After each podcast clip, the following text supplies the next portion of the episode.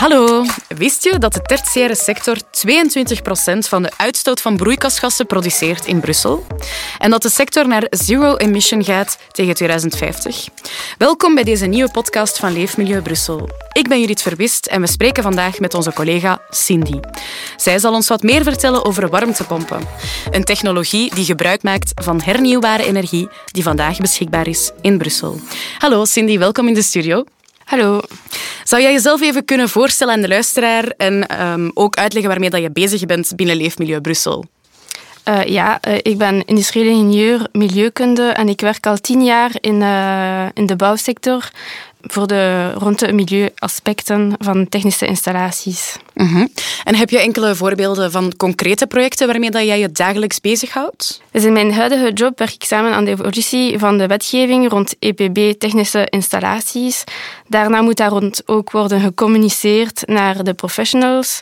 Uh, we maken ook de link met erkende professionals. We organiseren ook events. Ja, je bent dus uh, bezig met heel veel diverse projecten als ik het zo hoor. Ja. Interessant. Lijkt me heel fijn om zoveel afwisseling te hebben in het kader van je job. Wel, we zijn hier vandaag om over warmtepompen te spreken en over verwarmingsinstallaties. Zou jij een kort overzicht kunnen geven van het huidige landschap van verwarmingsinstallaties in Brussel, Cindy?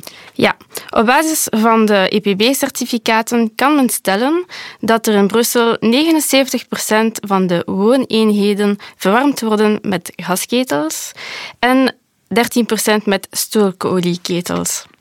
Meer dan de helft van die ketels is van niet-condenserende technologie en vertonen bij gevolg een nogal laag rendement. De gemiddelde leeftijd van de ketels uh, overschrijdt de 16 jaar, dus ze zijn tamelijk oud. En daarbij kan men nog eens toevoegen dat de, het volledige systeem vaak niet efficiënt is, met slecht geïsoleerde distributieleidingen en een ondermaatse regeling. We staan dus voor een aanzienlijke uitdaging om deze installaties in de bestaande gebouwen te doen evolueren, om onder andere de klimaatdoelstellingen te gaan behalen. Ja, er is inderdaad vanuit Europa een duidelijk signaal richting fossil fuel phase-out gegeven. En dit geldt ook voor het Brussels hoofdstedelijk gewest. Welke hernieuwbare energietechnologieën kan men vandaag overwegen voor de verwarming van gebouwen en sanitair warm water, Cindy? Wel, er bestaan verschillende technologieën met een gunstige koolstofbalans. Dus ten eerste ja, de warmtepomp, uiteraard, uh, voor verwarming, maar dan ook voor de productie van sanitair warm water. Deze warmtepompen kunnen dan ook gecombineerd worden met fotovoltaïsche zonnepanelen om het plaatje nog ecologischer te maken. Ja, een andere oplossing kan ook zijn uh, toestellen die werken op hout en pellets. Maar dan moet, daar moet men wel opletten voor het rendement en de uitstoot van verbrandingsgassen om geen extra probleem te creëren rond luchtvervuiling.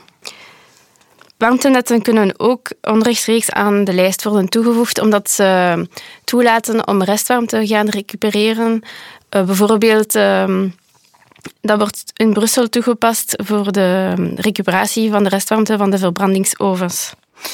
Ik hoor dus dat er verschillende mogelijkheden zijn en verschillende hernieuwbare energietechnologieën in Brussel om die overstap te maken naar fossil fuel phase-out, Cindy. Interessant. Oké, ja, die warmtepomp heeft wel elektriciteit nodig om te functioneren. Wordt het dan wel beschouwd als een technologie die gebruik maakt van hernieuwbare energie? Uh, het wordt beschouwd als een technologie die gebruik maakt van hernieuwbare energie in de zin dat het toelaat om energie te gaan uh, onttrekken uit lucht, water en bodem dat eigenlijk vrij beschikbaar is in de natuur. Uh, om de energie te kunnen pompen, tussen aanhalingen, aanhalingstekens te pompen, van de, de ene bron naar de andere bron is er wel elektriciteit nodig, maar de volledige balans is dus positief richting hernieuwbare energie. Mm -hmm, omdat we gebruik maken van energie die reeds beschikbaar is ja. in de natuur. Zo begrijp ik het. Oké. Okay. Um, we moeten afstappen van die fossiele energie, maar waarom juist en welke problemen veroorzaakt dit? Dus de drie redenen waarom dat we absoluut van fossiele energie moeten afstappen zijn ten eerste de klimaatverandering. Ten tweede de luchtvervuiling en ten derde de geopolitieke onafhankelijkheid. Dus voor de klimaatverandering, dat voelen we allemaal reeds lokaal, maar ook wereldwijd. Met de hittegolven, de droogtes gevolgd met ongeziene overstromingen. Ja, CO2 is nu eenmaal een broeikasgas en als we de atmosfeer gaan massief volpompen met broeikasgassen, dan gaat dat nefaste gevolgen hebben voor het leven op onze planeet. Het is dus dringend eh, noodzakelijk om daarop in te grijpen. Wat betreft de luchtvervuiling, als men materie gaat verbranden, of dat dan nu eigenlijk fossiel is of, of uh, hernieuwbaar, dan komt er niet enkel CO2 vrij, maar ook andere stoffen, zoals bijvoorbeeld fijnstof. En dat is gevaarlijk voor het milieu, maar dan ook eigenlijk voor onze eigen longen. En op uh, vlak van geopolitiek ja, wij hebben uh, in België en met uitbreiding Europa heel weinig reserves aan fossiele brandstoffen. Dat maakt ons eigenlijk, dus die, die afhankelijkheid aan andere landen, zoals Rusland en het Midden-Oosten, maakt ons zeer kwetsbaar op economisch en uh, politiek vlak. Er zijn dus heel wat redenen om over te stappen naar die um, andere oplossingen en dus van fossiele energie af te stappen. Het Brussels gewest zet momenteel volop in op warmtepompen. Waar moet je juist op letten bij de aankoop van een warmtepomp, Cindy? Uh, we moeten zich uh, verschillende vragen stellen. Ten eerste uh, is de woning of het gebouw voldoende geïsoleerd. Want het is zo dat een warmtepomp een beter rendement zal hebben als men op een lage temperatuur kan verwarmen. Ten tweede is het systeem dan uh, het bestaand afgistensysteem in de, de, woning of het gebouw daarvoor geschikt om juist op die lage temperatuur te kunnen verwarmen. Mm En dan moet men kijken rondom het gebouw welke energiebron kan men gebruiken. Dus uh, is er voldoende oppervlak beschikbaar, dan kunnen we horizontale geothermie toepassen. Dat is in Brussel niet echt zeer toepasselijk, want veel ruimte, over veel ruimte beschikken we niet. Mm -hmm. Dus dat is eerder gaan uh, verticaal gaan boren. Dat is niet overal mogelijk, uh, maar is dat dus dan uh, toch een optie op dat perceel, dan kan we ook gaan kijken naar de Brugeo-tool daarvoor. En anders is het echt een, eerder naar een luchtwarmtepomp dat we zou kunnen gaan. Maar dan moeten we ook kijken naar toch de bebouwde omgeving als we gaan voor een luchtwarmtepomp. Want het is zo dat een warmtepomp dan wel lawaai maakt. En het is niet de bedoeling dat we hinder veroorzaken voor de omgeving. En daarvoor staan, bestaan dan ook wel wetgeving om dat uh, te voorkomen. De eerste belangrijke stap, als ik het goed begrijp, is dus dat je jezelf die vragen stelt en daarna ga je over naar de effectieve keuze van je warmtepomp. Hoe kies je die pomp dan juist? Dus het is belangrijk dat je kiest voor de meest efficiënte warmtepomp. Daarvoor bestaan er energielabels en je gaat dan voor de, label met A met de meeste mogelijke plussen.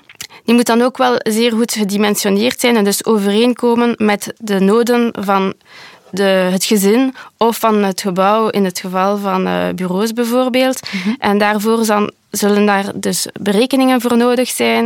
Uh, dan is het best om zich te richten naar een studiebureau om er zeker voor te zorgen dat het de juiste warmtepomp is dat werd gekozen.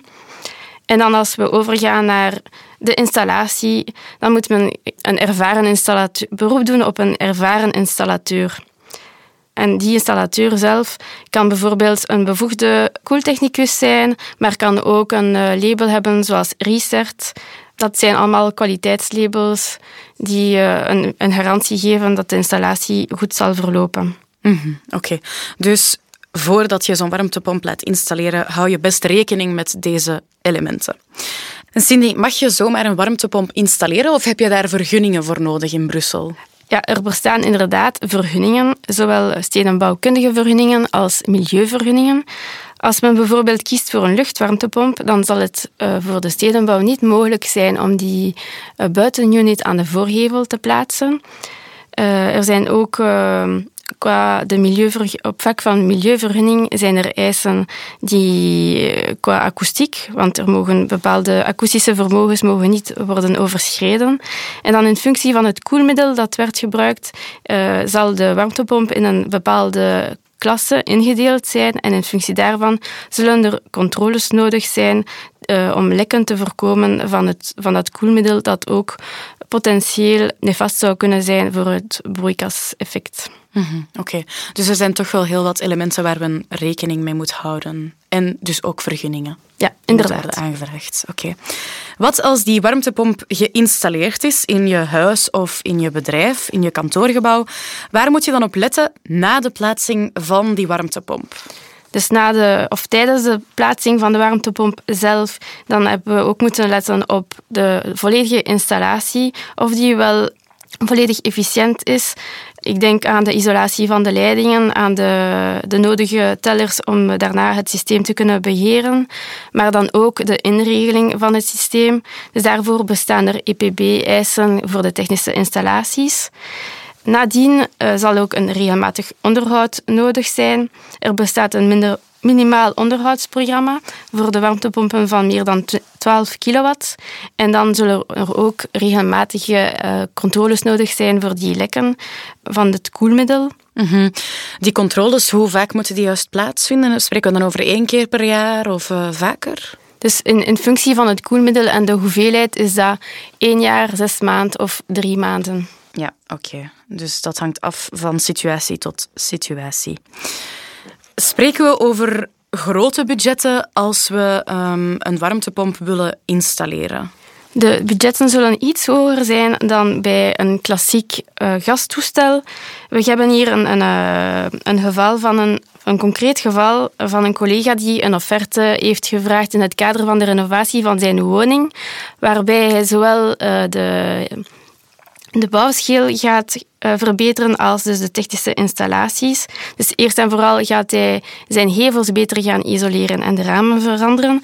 En dan voor de, de technische installaties overweegt hij voor de warming, verwarming en de productie van sanitair warm water over te gaan naar een luchtwaterwarmtepomp.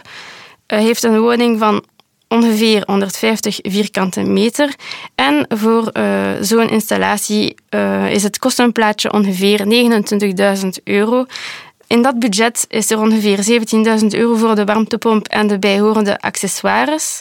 En 12.000 euro voor het af afgiftesysteem. Dat bestaat uit vloerverwarming en ventiloconvectoren. Mm Oké, we spreken hier toch wel over een groot budget. Zijn er subsidies of financieringsmogelijkheden en begeleiding beschikbaar voor Brusselse ondernemers of mensen thuis die willen investeren in warmtepompen? Ja, uh, van, van het politiek vlak is er een duidelijk signaal om over te schakelen naar warmtepompen. En dat vertaalt zich ook in hoge Renolution-premies. Mm uh, in het Brussels gewest bedragen die 4.500 euro tot 6.500 euro voor, uh, dus voor woningen. En voor de niet-residentiële toepassingen kan dat gaan tot 35% van de factuur. Mm Oké, dus er zijn uh, wel degelijk premies beschikbaar, zowel voor uh, particulieren als uh, bedrijven. Ja, en dan op federaal vlak is het zo dat ook voor woningen van minder dan 10 jaar een btw-verlaging is van 21% naar 6% tot 31 december 2024. Ja, we spreken dus over nog een dik jaar voor die premies. We hebben het over premies, maar zijn er bijvoorbeeld ook leningen voor particulieren? Ja, dus in het Brussels gewest bestaat er een krediet met de naam Eco-Renault-krediet. Er is dan een interessantere interestvoet voor eh, mensen die gebruik willen maken van die lening. Oké, interessant. Ik ben eigenlijk benieuwd of dat er momenteel al succesprojecten zijn, succesverhalen, um, waarbij dat er een nieuwbouwproject de stap heeft gezet, Cindy. Ja, in Brussel is er een nieuwbouwproject met een budget van 1.800.000 800.000 euro met een oppervlakte van ongeveer 1100 vierkante meter van bureaus met een polyvalente zaal. Het is een passief gebouw met een geothermische warmtepomp van slechts 19 kilowatt.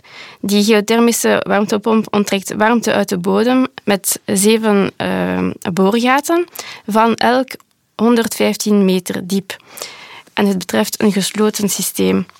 Voor de warmteafgifte hebben ze gekozen voor een systeem uh, met betonkernactivering in de vloerplaat. En ook nog uh, in de ventilatiesystemen hebben ze verwarmingsbatterijen toegevoegd. Mm -hmm. Okay.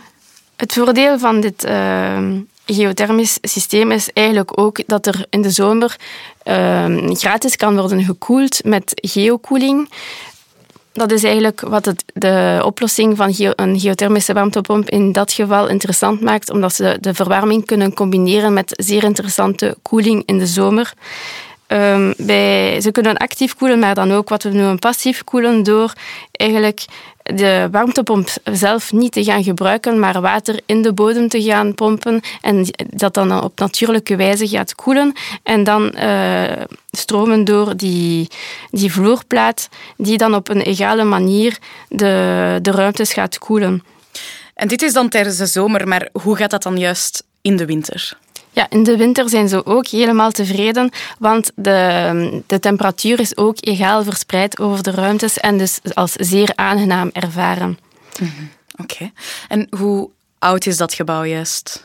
Ja, dat gebouw is al twee jaar oud en eh, de feedback is dus zeer positief. Ja, oké. Dus dit is een succesverhaal en zouden mensen eigenlijk kunnen inspireren om zelf ook voor die warmtepomp te gaan.